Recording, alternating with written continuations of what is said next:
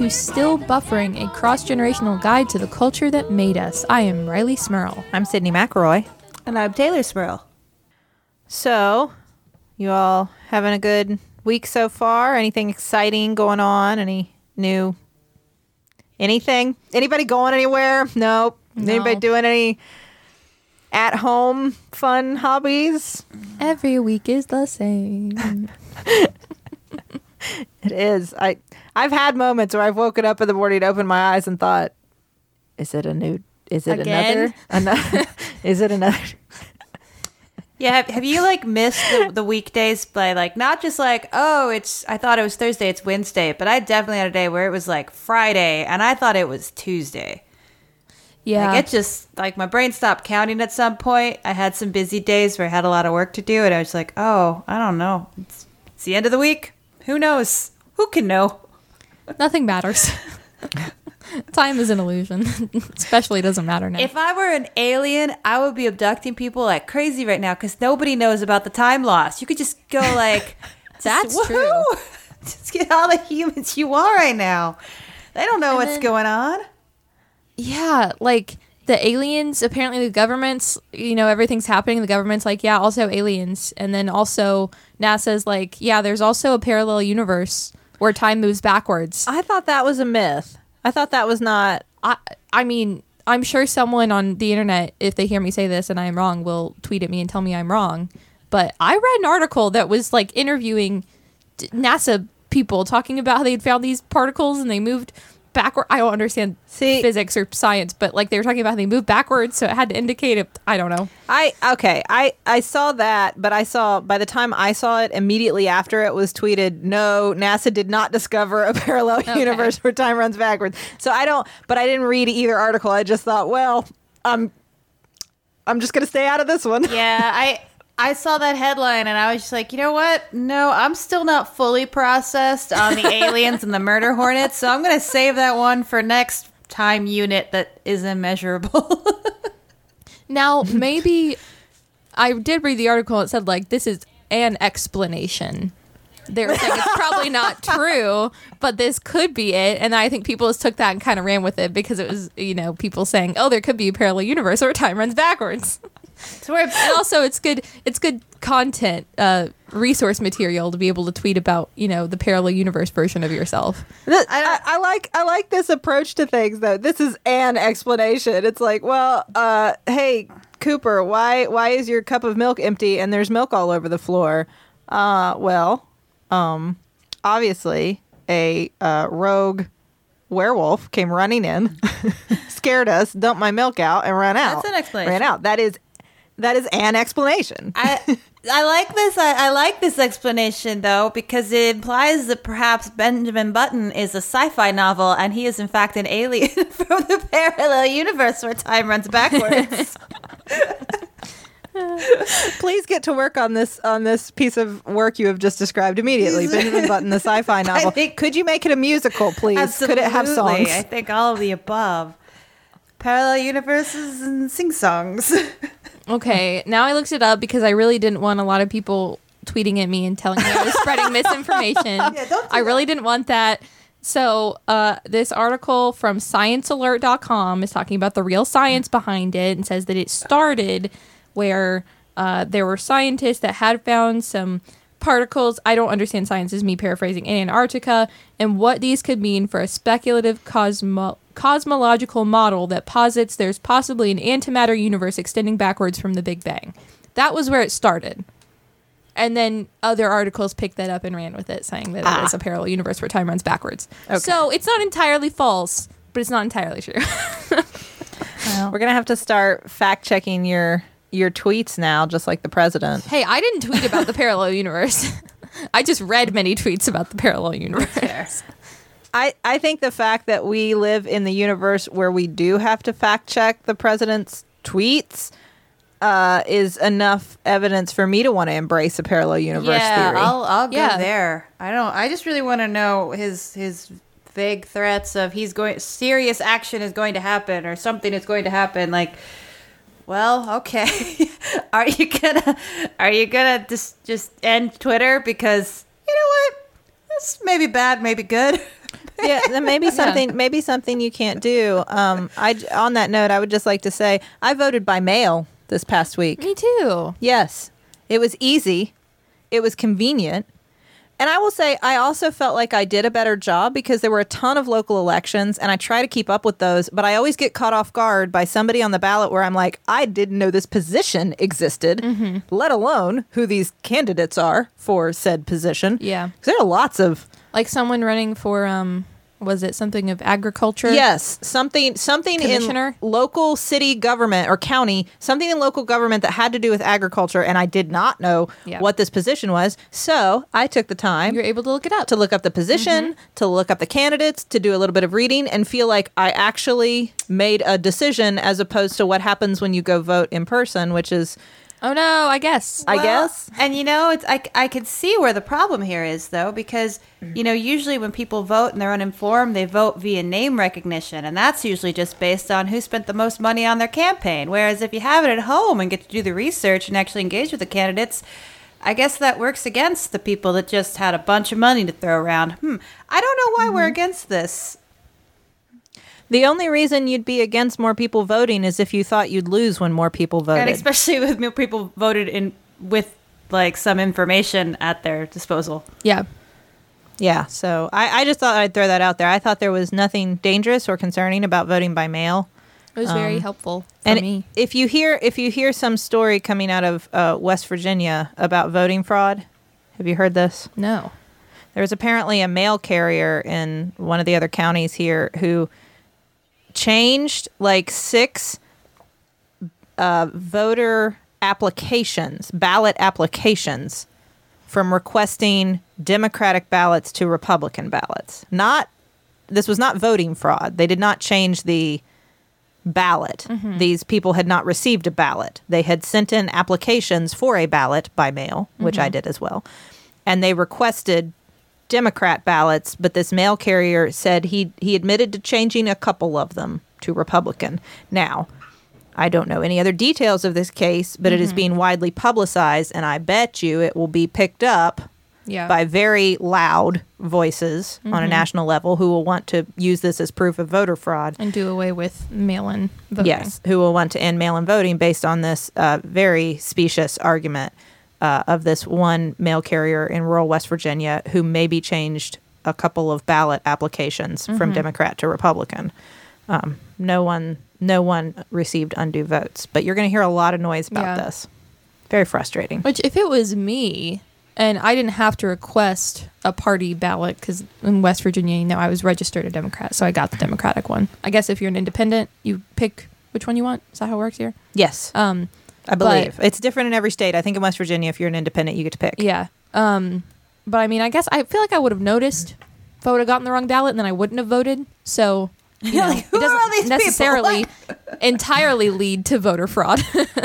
I, I don't yeah I don't know what I mean there, obviously there will be a case our attorney general is a I, oh no, what words are you allowed to say on this podcast? Oh no! bad person and will uh make lots of hay about this and has already because this Yeah. mail this poor mail carrier has perpetrated a great fraud against the citizens of West Virginia. Right. This is definitely the worst thing that's ever been done to the citizens of West Virginia. Oh Well, wait. Yep. Yep. Oh, wait. Have you seen our water? Have you seen our mountains? They don't have tops anymore. Um, never mind. Uh, but you're going to hear about this in the news, and you're going to remember Sydnee told you it was not the big deal that um, perhaps the president will make. out of Remember, it. Sydnee told you. Remember, Sydnee told you.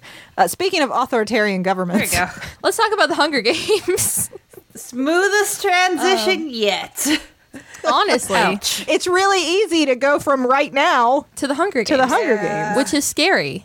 Terrifying, even. Um, I do want to talk about the Hunger Games though, because it was my, I think, favorite book series as a, a tween and a teen. You know, they came out. First book came out in I believe 2008, and then one came out in 2009. One came out in 2010. Um, and I read them a few years after because of you, Sydnee. You read them and then gave them to me. Said I think you will like these. Do you know who encouraged me to read them? No. Grandpa Dan. Really? Oh. Yes. That if is you, where if you knew our grandpa Dan, you would know how surprising this is. Well, it's already surprising that our grandpa got us into a teen A dystopian YA novel, yes. Yes. But uh, he read them and really liked them and kept recommending them, and I'd heard so much buzz about them, so I read them. Wow. Mm-hmm. Um, but yeah, I read them when I was in middle school and immediately became very obsessed with them, Mm-hmm. honestly. Like everything in my room became Hunger Games and Katniss. When the movie came out in 2012, I went to the midnight premiere and went in full Katniss cosplay, like dyed my Mm-hmm. hair dark brown, made the jacket, put like fake cuts and dirt on my face and stuff to make it look like I was in the Hunger Games, made arrows. You posed very seriously too. Like if you Posed see all the pictures, seriously. yeah, you are Mhm. not smiling. No. Well, No. because Katniss never smiles. You watch those movies, Jennifer Lawrence doesn't crack a smile once. Nope, you are the girl on fire. Yeah. Um, had my Mockingjay pin. Very serious about it. Um, and I, I recently revisited them because the prequel book just came out that Suzanne Collins released about 2 weeks ago. So I revisited all three books and thought, well, I should give these a reread because it's probably been a decade since I've read any of them, and I should rewatch the movies. And I realized not only does the the story still pretty much hold up as a good story that I enjoy. You know, there are some parts that I'm like, well, I enjoyed that a lot more when I was 13, but it's a very, uh, I think, timely story and future setting to discuss. Um, if you don't know, The Hunger Games is a dystopian YA novel series about the future North America that's split into districts. And it takes place on the 74th annual Hunger Games, the first book does, which is mm-hmm. this awful tradition they have in this new North America called Panem, where they pick two kids, a boy and a girl from each district, of which there are 12, and send them to a battle to the death, basically, that they televise for entertainment called the Hunger Games. And the the reason they do this is to basically remind all the citizens that the Capitol is in control, mm-hmm. resistance is futile. Right. We will do this to your children as a as a regular reminder that you live at the mercy of us, and if you try to rise up against us, we will destroy you. Yeah. And it sounds very dark, but because, and it is. I mean, that is. but because of it's a YA novel, of course, there's teen romance. so that's also an important part, as well as the you know dystopian battle royales and and re- government rebellions. Uh, yes, that is true. There's a That was the only that was the only part that that didn't age as well for me Yeah, is that I I, was like I just the like it feels I know it was always part of the whole thing but the the love triangle starts to feel very strange towards Yeah. especially towards the very end when it's so much about like war and propaganda and authoritarianism and all these different themes and then it's like but also who will she choose It's just I- it's a it's a crucial part of every YA series, right? Yeah. You have to have some dreamy, usually boys, that your main female protagonist uh, is choosing between. Um, which again, it's just wild when you think that like, oh, Katniss was supposed to be 16 years old in this first movie, and she starts this whole rebellion against the authoritarian government. Um, What is, It's- which is a which is an inspirational like that's the Yeah. thing. It, it's the Hunger Games has been uh, repurposed in so many different ways Mm-hmm. that I think sometimes you lose how like powerful it was. Like something like that. That's like a, an original kind of idea. Y It loses its effect after a while. yeah. Um, but it is a really cool thought that like she's just a regular person. Mm-hmm. She's a, a regular person who has the ability to inspire and do great things. You know, Mm-hmm. which is which is almost what Star Wars was about, I guess. Oh man. Oops, sorry, I didn't say that. um what did what did you all think because i know you all well sitting a long time ago you read all the books but watching the movies in preparation for this this episode i'm interested to know what you all thought because i still remember them very fondly as how i remembered them when i was you know 12 reading them for the first time watching them for the first time but i have to imagine you all have a different view of them and opinion of them as as adults. Tay, do you want to start off? Uh, I mean, I I feel like they they hold up as very entertaining movies. I mean, I, you know, uh, I don't know. I, I yeah, I think it's they're very moving. I I just rewatched them in preparation for this uh, this episode, and uh, I was I was surprised by just how how moved I was by you know Katniss's characters and all the, the sacrifice. Uh, I can't. I was, I was looking at the Wikipedia article earlier, but the inspiration comes from what the uh, the sacrifice to the the Minotaur that the oh gosh, it's a it's a it's a Roman myth, Yes. right?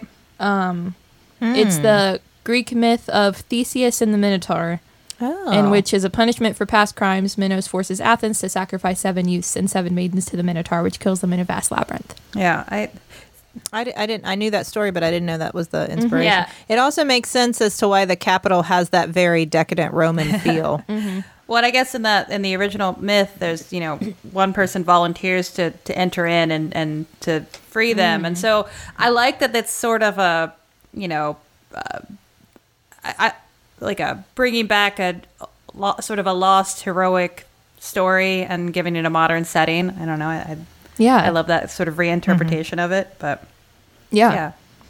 I agree.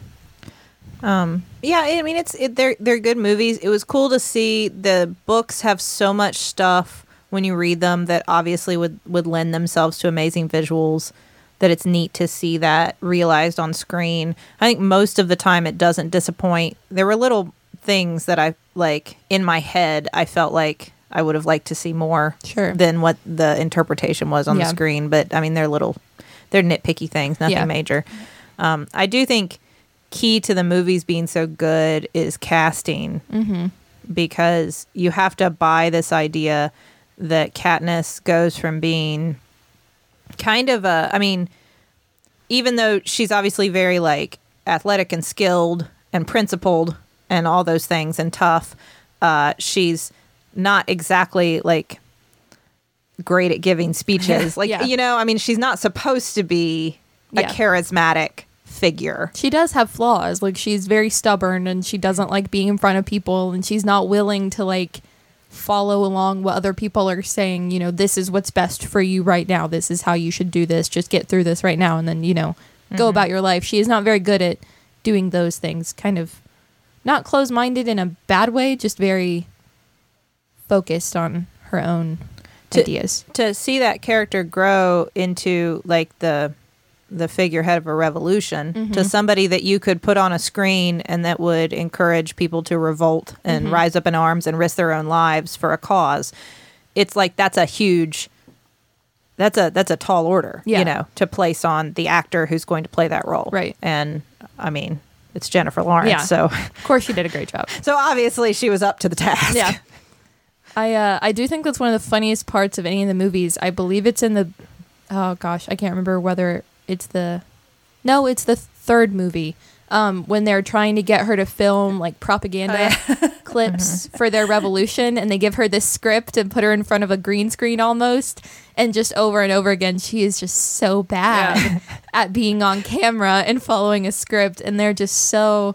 And you know, it's Jennifer Lawrence, who is a great actress, acting as someone who is a very bad actress and Yeah. it's just such like a good i don't know it's very funny because it's very awkward and uncomfortable to watch katniss try to be a on tv i guess It does have that kind of humor and relatability at times um, early on. I will say that as it as the story goes on, it gets so dark. It's hard to find that. sure I can't say I cracked a smile in the last movie. No. yeah um i do think that's what's hard about these kind of series is you know it starts and you have like the beginning of i mean it always happens in the dystopian novel series like divergent is another one that comes to mind that i read that's kind of similar where you have a young person starting this revolution against the government that is you know hurting people or dividing people or doing something harmful to the country as a whole. And then you have the whole battle to get there. And you know because it's a YA novel at some point they're going to get there. It's probably not going to end with like you know nothing good came of it but you always have like some important characters. I know. You always have some important characters that get lost along the way or some really depressing plot points along the way. Sure. Um, because I, I, you know they're not gonna.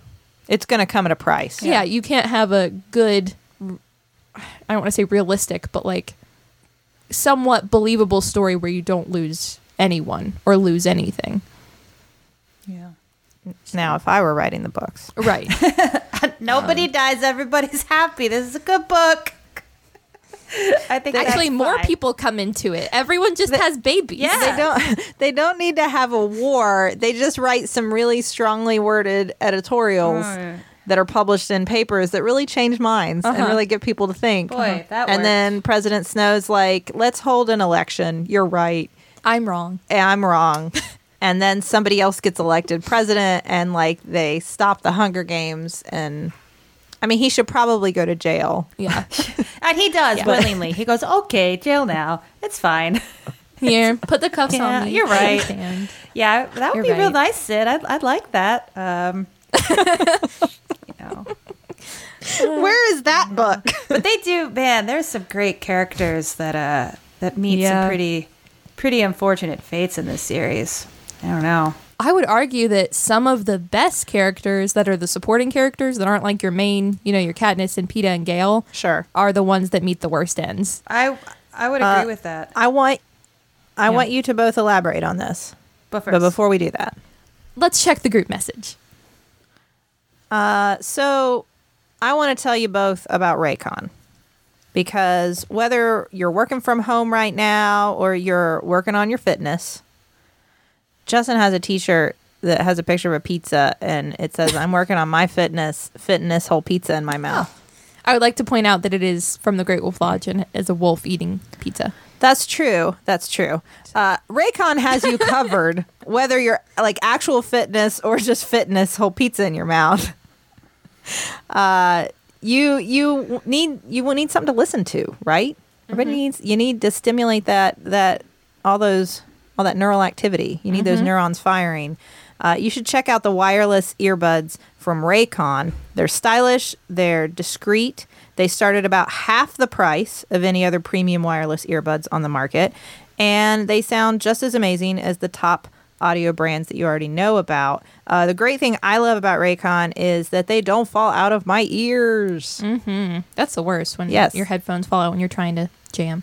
Yeah, especially if if you are if you're like, you know, I'll often do it when I'm like working around the house like doing dishes or laundry or cleaning up or picking up. So I'm walking all over the place. Or if you are exercising, good for you. I'm not, but if you are uh, Raycon is great because you get this quality, you get a lower price, and they're not going to fall out because my ears must be weirdly shaped, and if you're ours too, this is a problem. Uh, their newest model, the Everyday E25 earbuds, are the best ones yet. They have six hours of playtime, seamless Bluetooth pairing, more bass, and a more compact design that gives you a nice noise isolating fit. They're so comfortable and they are perfect for conference calls or if you want to listen to your favorite podcast, Oh, there it is. like Still Buffering. I said it just in case you didn't get the subtext. Yeah. Teylor, if our listeners want to check out Raycon, what should they Now do? Now it's time to get the latest and greatest from Raycon. Get 15% off your order at buyraycon.com slash buffering. That's buyraycon.com slash buffering for 15% off Raycon wireless earbuds. Buyraycon.com slash buffering. All right, so you want to tell me about all of the great characters that meet unfortunate ends. Well, obviously, I don't. We never said spoilers, but like There are Spoilers. spoilers. I, I, spoiling gu- this. I guess we haven't spoiled too much up to this point. No, but we kind of just shared the plot. So. Yeah, there will be spoilers from now on. Um, I won't spoil anything about the new book because that's very recent, but the movies have been out for a very long time and are all available to watch, and so are the books to read. Um, I think that one of the most disappointing for me, and I think you both will agree, perhaps the most disappointing, is Katniss's younger sister, Primrose, who i- Yes. is especially disappointing not just because she's young and because she's a good-hearted character and person, but because the whole point of the beginning of the plot of the series was that Katniss doesn't want her younger sister to die in the Hunger Games, so Katniss volunteers to take Yeah. her place. And then mm-hmm. the whole series ends within the last like 15 minutes of the last movie or the last book.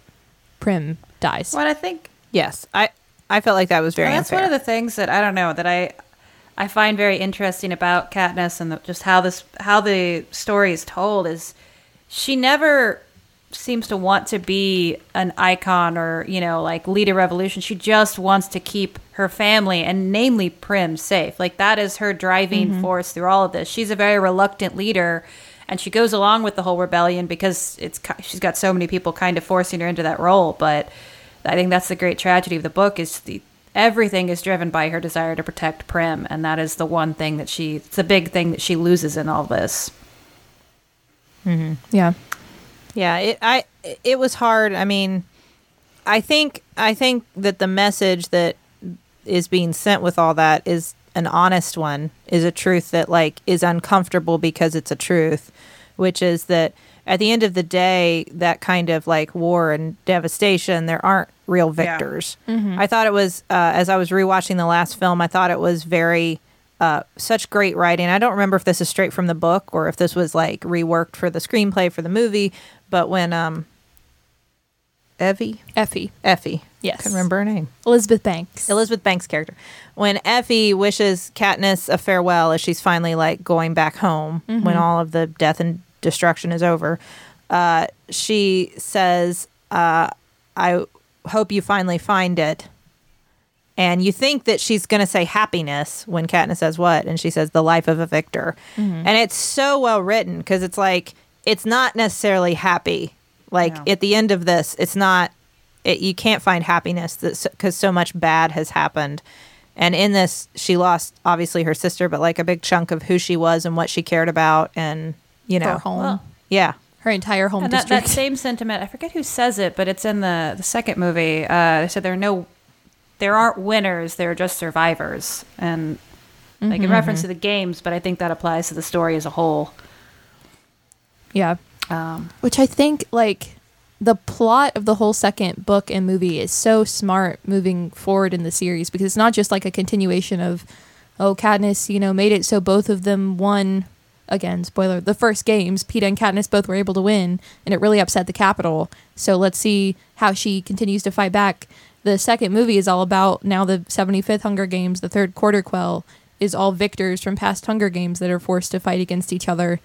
And because District 12, where Katniss is from, only has one female victor, and it's her, she has to go. And of course, Peeta is one of two male tributes, and he volunteers to go as well. And then you have all these victors who have already been through this once that are forced to do it again to each other, that all have kind of lived this life as a victor, where they've realized, oh, this is like a horrible world that we live in, and I don't even like that I'm taking advantage of the victory of this. It doesn't feel like I've won anything, and now we're here doing it again and there's not even a desire in most of them to fight anymore because it's just like what what's the point Well, and I, I think it. I think there's so many things that like they're taken to an extreme for the purposes of like writing of Sure. making it a good story. But that's such like an author authoritarian playbook. Like, Mm-hmm. all right, there are only certain ones of you who get to win. Okay, actually, even you don't get to win. Right. right Yeah, because at, because at the end of the day, only the Capitol wins. Yeah. only the Capitol is in charge. None of you will ever really be vi- be victorious, even on that well, level. and as yeah. you get to know, uh, some of my fa- favorite characters come from the the victors in the in the the sequel, the 2nd mm-hmm. book. Finnick and Johanna, like they're great characters, but you you realize that a lot of the previous victors are still kind of, I mean, they're like prostituted out by the Capitol. They're they're tre- you Yeah. know, they're mm-hmm. treated as objects, and that even after winning their Hunger Games, their lives have not gone on to be necessarily good lives. They've still continued to be tools of the Capitol. right you have this really weird relationship between they call the career tributes that come from like districts 1 and 2 which i think the the way it's pretty much worked is that the further down you get on the number of districts the like poorer Yeah. they are. So mm-hmm. districts 1 and 2 are still pretty wealthy and are closest to the Capitol and then you move out which we haven't mentioned yet but i think that's probably why i liked him so much is because katniss is from district 12 which is in appalachia west virginia Yeah, area. yeah. She's Um, from she's from the seam, which is of course a reference to mining and coal, the, the, a seam of coal, I Mm-hmm. Believe. District And- 12's whole uh, economy is coal based, and they're the poorest of the 12 districts. Mm-hmm. Um, but uh, you have this really weird relationship where the career tributes from those wealthy districts like enjoy the Hunger Games and it's an honor to be a tribute. I think it's even mentioned in the books at one point that it's not uncommon for them to volunteer there because they want to fight Right. in them Mhm. and they're trained for it their whole lives. It's not like, you know, a um a sentence to death. It's like, oh, this is where I get to prove myself and I don't care if I have to kill people and I've trained for this and worked for this. So you even have that in the victors that come back in the second one. The ones from those wealthier districts are like, yeah, you know, e- even one of the teams is a brother and sister that both had won that volunteered to be there together because they want to win again and they don't care if they have to kill each other. Like that's what they'll do. And then the further you move out, you have people like Finnick and Mags, who is also from Finnick's district, who volunteered to take the place of Finnick's girlfriend, um, Katniss and Peeta and Johanna, who Wiress and Beetee, also two of my favorites, who don't want to be there, just want to work together, Mm-hmm. even though they know at some point that's not going to work out. Um, I think I think the turn that they make that is really clever, uh, especially for like something that's aimed like a YA kind of book, Mm-hmm. is uh, the the good guys, so to speak, Mm-hmm. led by Coin, Mhm. led the resistance, the rebels, um, are not all good, Yes. and they they really dissect that idea that like if you're in power, even if you're in power in charge of the good side, mm-hmm. that power can lead to corruption and you know you, you see that play out um, very obviously by the end i had i had kind of forgotten i think Yeah. what Yeah. what ends the battle finally how the war ends Right. Um, I mean, you go back and, and the Hunger Games have ended because they kind of end the quarter quell with all the victors early by um, the head game maker, Plutarch Heavensbee, helps half of them escape to save Katniss to make her the head of their rebellion. And they finally defeat the Capitol and they've made their way into the president's mansion and captured him and are planning to execute him. And then the leader, their president, Coin, says, okay, well, now we're going to have a symbolic Hunger Games with the Capitol's children to show them that we won't, you know, we're in charge now and to show them what they've done to us. Um, which, of course, is not good. It's just repeating what has happened Right. before, but they think it's good because it's under a different name. Um, so Katniss says she's going to execute President Snow and instead executes President Coin and lets all of the um, people from the districts and from the rebellion kill Snow themselves. which is pretty Yeah. brutal It's pretty dark. Um, it also it also the what i- the the part that ends the the battle Mm. is they think the Capitol bombs their own citizens to try to put off the rebellion, but really disguised as the Capitol, the rebellion bombs a bunch of children. Well, and that's Mhm. how Prim dies. So, you know. yeah. yes. and I mean that's kind of that's It's- what ends the that's what solves the love triangle. Unfortunately, yeah. I mean, Yeah, because that that idea of like a, s- uh, an initial, which uh, it makes sense now in retrospect. When you're seeing these scenes playing out at first, you're like, why are we talking about this? Like these extended like s- strategy sessions among the resistance. I'm sitting here like, I don't care. Just move on with the story. Yeah. Like wh- what what weapons are we going to use? But Gale, who's one of the boys. Yeah. one of the aforementioned boys, um, lays out this plan of like a bomb that's smaller that will attract medics and other people to the scene, and then a second bomb that'll kill everybody. And that's basically what they do. They drop some smaller bombs that injure a bunch of kids, and so a ton of people rush into the scene, including medics, including Prim, and then the second bomb goes off. Yeah. which is all like pretty freaking evil. Yeah. Very Gale. dark. Gale. Um, But his whole district has been destroyed. I mean, like you, these are hurt people, hurt people, and these are people who have been completely devastated. yeah.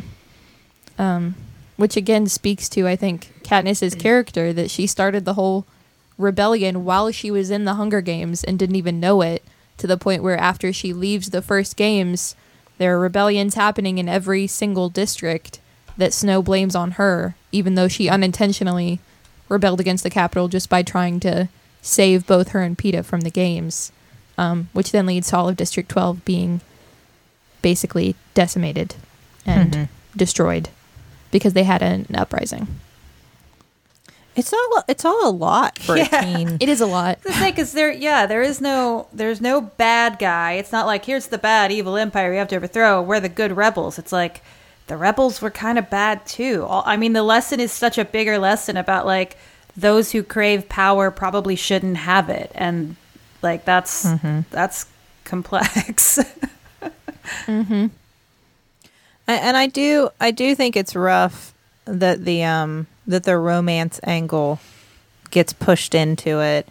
Um I don't know. I mean, I understand. I think that from the setup of Katniss and Peeta not being willing to kill each other and willing to die together rather rather, rather than do so, I think it's hard. It's going to be hard, and it's a, and it's a really good like starting point, like end of the first book Yeah. jumping off point for the rest of the series. So like I'm not criticizing that choice. I think it's a really good choice. It is really hard to avoid a romance there. Yeah.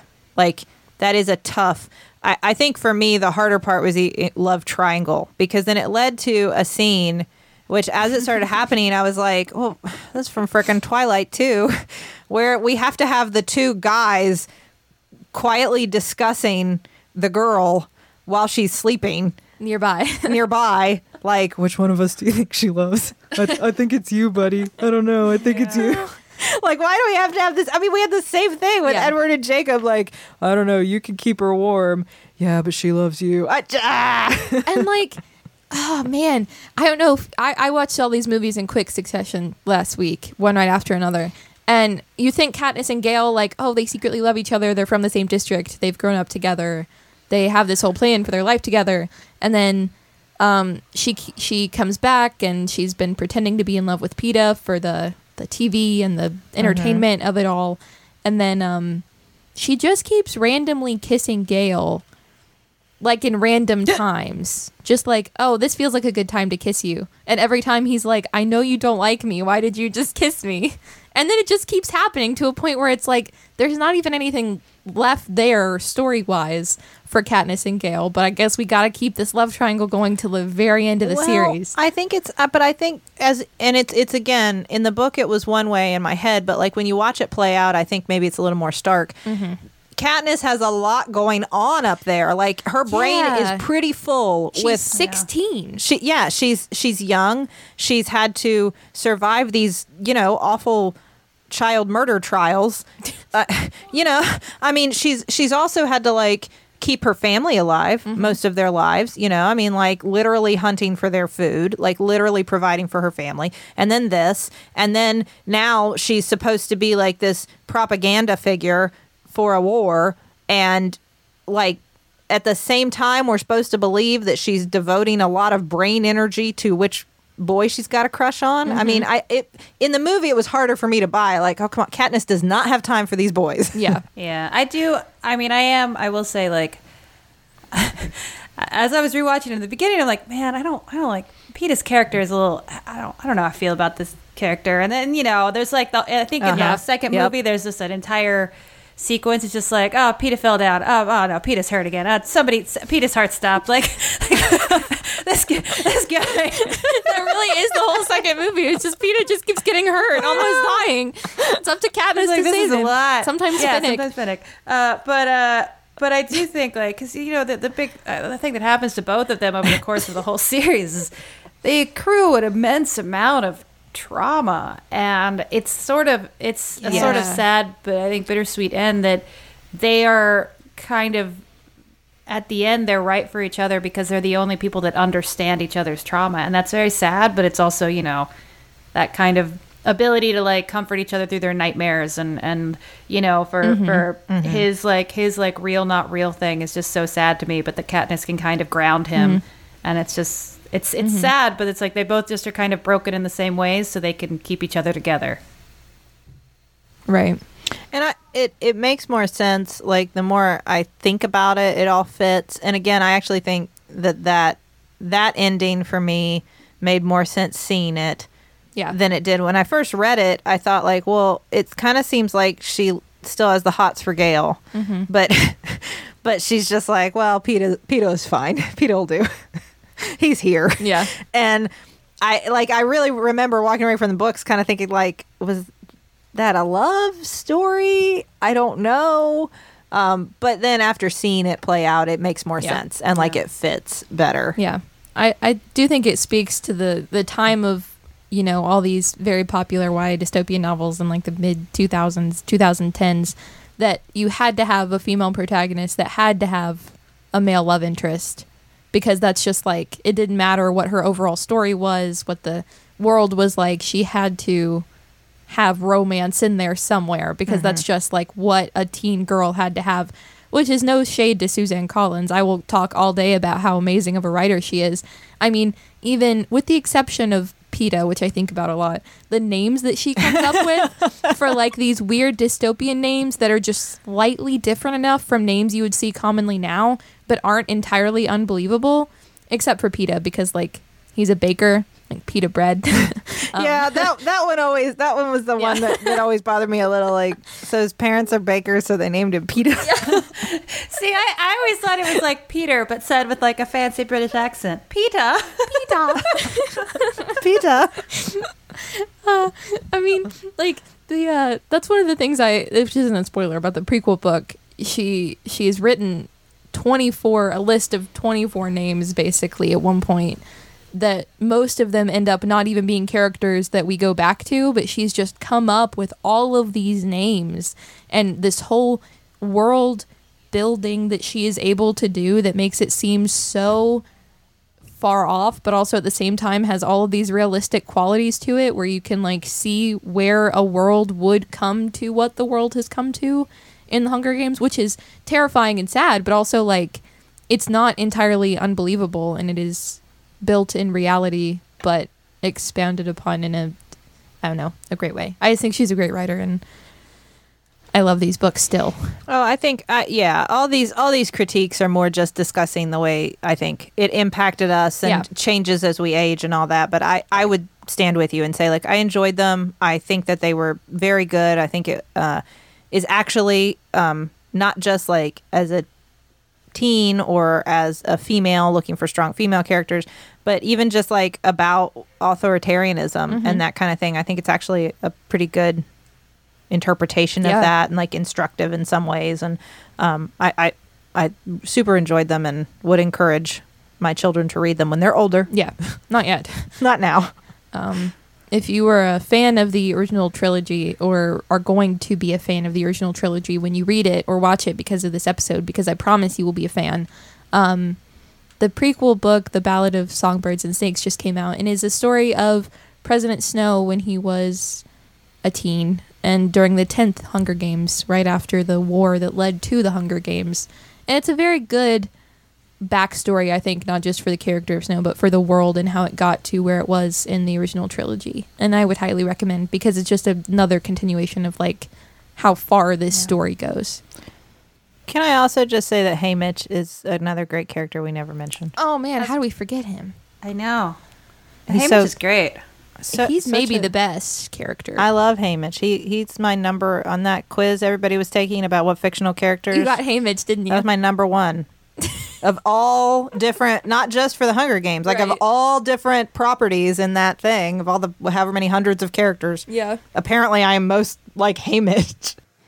I don't know what that I, says. I love like the weird parental figures of Haymitch and Effie Yeah. that kind of emerge. Yeah. I like Effie too. I mean, her her change over the movies from somebody who just seems like a complete and total like vacant doll Mm-hmm. to actually like really, you know. I, and I mean, I think she switched sides not necessarily because of her beliefs, but just because of the people that she loved, and I think Right. that's really beautiful. Yeah, Yeah. and honest. Yeah. And Cinna. We didn't mention Cinna, but he was also one of my favorites. Oh, Cinna, yes. Katniss is a designer for all of her Girl on Fire clothes. Yeah, because there's so much about wardrobe that's really important to this story. That There really is. Yeah, I did. I didn't. I didn't always understand that when I read it the first time. Like, why are we talking about her dresses? I don't care. But it was very important. Well, it, it made sense. It was very important to the plot. Yeah. yeah. Well, I, I gosh, the the visuals. I mean, the costume design in the movie. I think it's so cool. Just how everybody in the Capitol they're so decadently dressed, but they also look like their skin is just flaking off with mm-hmm. makeup. Like mm-hmm. there's something gross about the way that all this beautiful beautiful opulence, and then they also there's just this level of like, just like sort of ghostliness Yeah. to all of them. Mm-hmm. And you know, Cinna of course stands out because he doesn't he doesn't engage with all that. He just wears his signature gold eyeliner and he's good to go. But He's the best. So many well, good characters. thank you for bringing this for us to discuss. Thank you all for- I think this was a good choice. Joining me. It's one of my favorites. Yeah. Always will be. Uh, next week. Yeah, what's next, Sid? oh, boy. Oh, you're you're both in for a treat. Do do do do do do do do do do. Do you know what I'm? I mean, I know what you're going to say. I don't but- want to wait Okay. for our lives to be over. I want. No, we're gonna watch Dawson's Creek. yeah, we are. You don't All right. sound excited, either of you. I We knew- we knew it was gonna happen. Yeah, I knew it was going to happen. I've never watched it before, so At least watch the pilot, and then I'm gonna I'm gonna handpick a couple episodes to give you a sense. But like, I the pilot it does a really good job of laying out who everybody is. Um, and uh, and you can all join me in falling in love with with Pacey one episode at a time. oh, good. Well, all right. We'll be ready for next week, I suppose. Uh, You're you're gonna have to jump ahead though, because Busy Phillips shows up there eventually. We'll have Sid give us a list of all the, great. the best moments All right, and important plot points, and we'll all right. For next week, we'll Dawson's revisit. Creek. Yes. Yes. Give us an episode list. I, will, I will do so. Uh, thank you both. Um, this has been fun. Thank you, listeners, for joining us. You can tweet at us at stillbuff. You can email us at stillbuffering at maximumfun.org if you have s- thoughts or suggestions or comments or questions or whatever. And uh, you should check out maximumfun.org for a lot of wonderful podcasts that we think you would enjoy. Yeah. And thank you to the Nouvellas for our theme song, Baby, You Change Your Mind. This has been your cross generational guide to the culture that made us. I am Rileigh Smirl. I'm Sydnee McElroy. And I'm Teylor Smirl. I am still buffering. And, And I I am am too. two. It was, re- it was a really dark movie, though. I might go back. It back. was. and- I need to go watch something cheery. Like Dawson's Creek. I need to Dawson's Creek. Perfect antidote.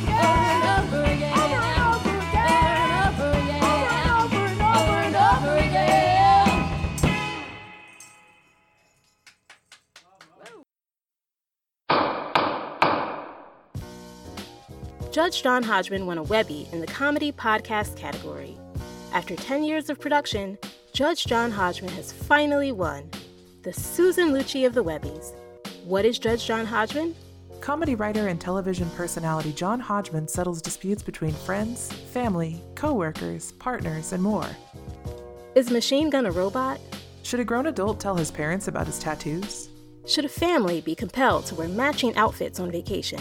Listen to Judge John Hodgman to find out the answers to these age old disputes and more. If you haven't listened to Judge John Hodgman, now is a great time to start. Judge John Hodgman is available on MaximumFun.org and wherever you get your podcasts.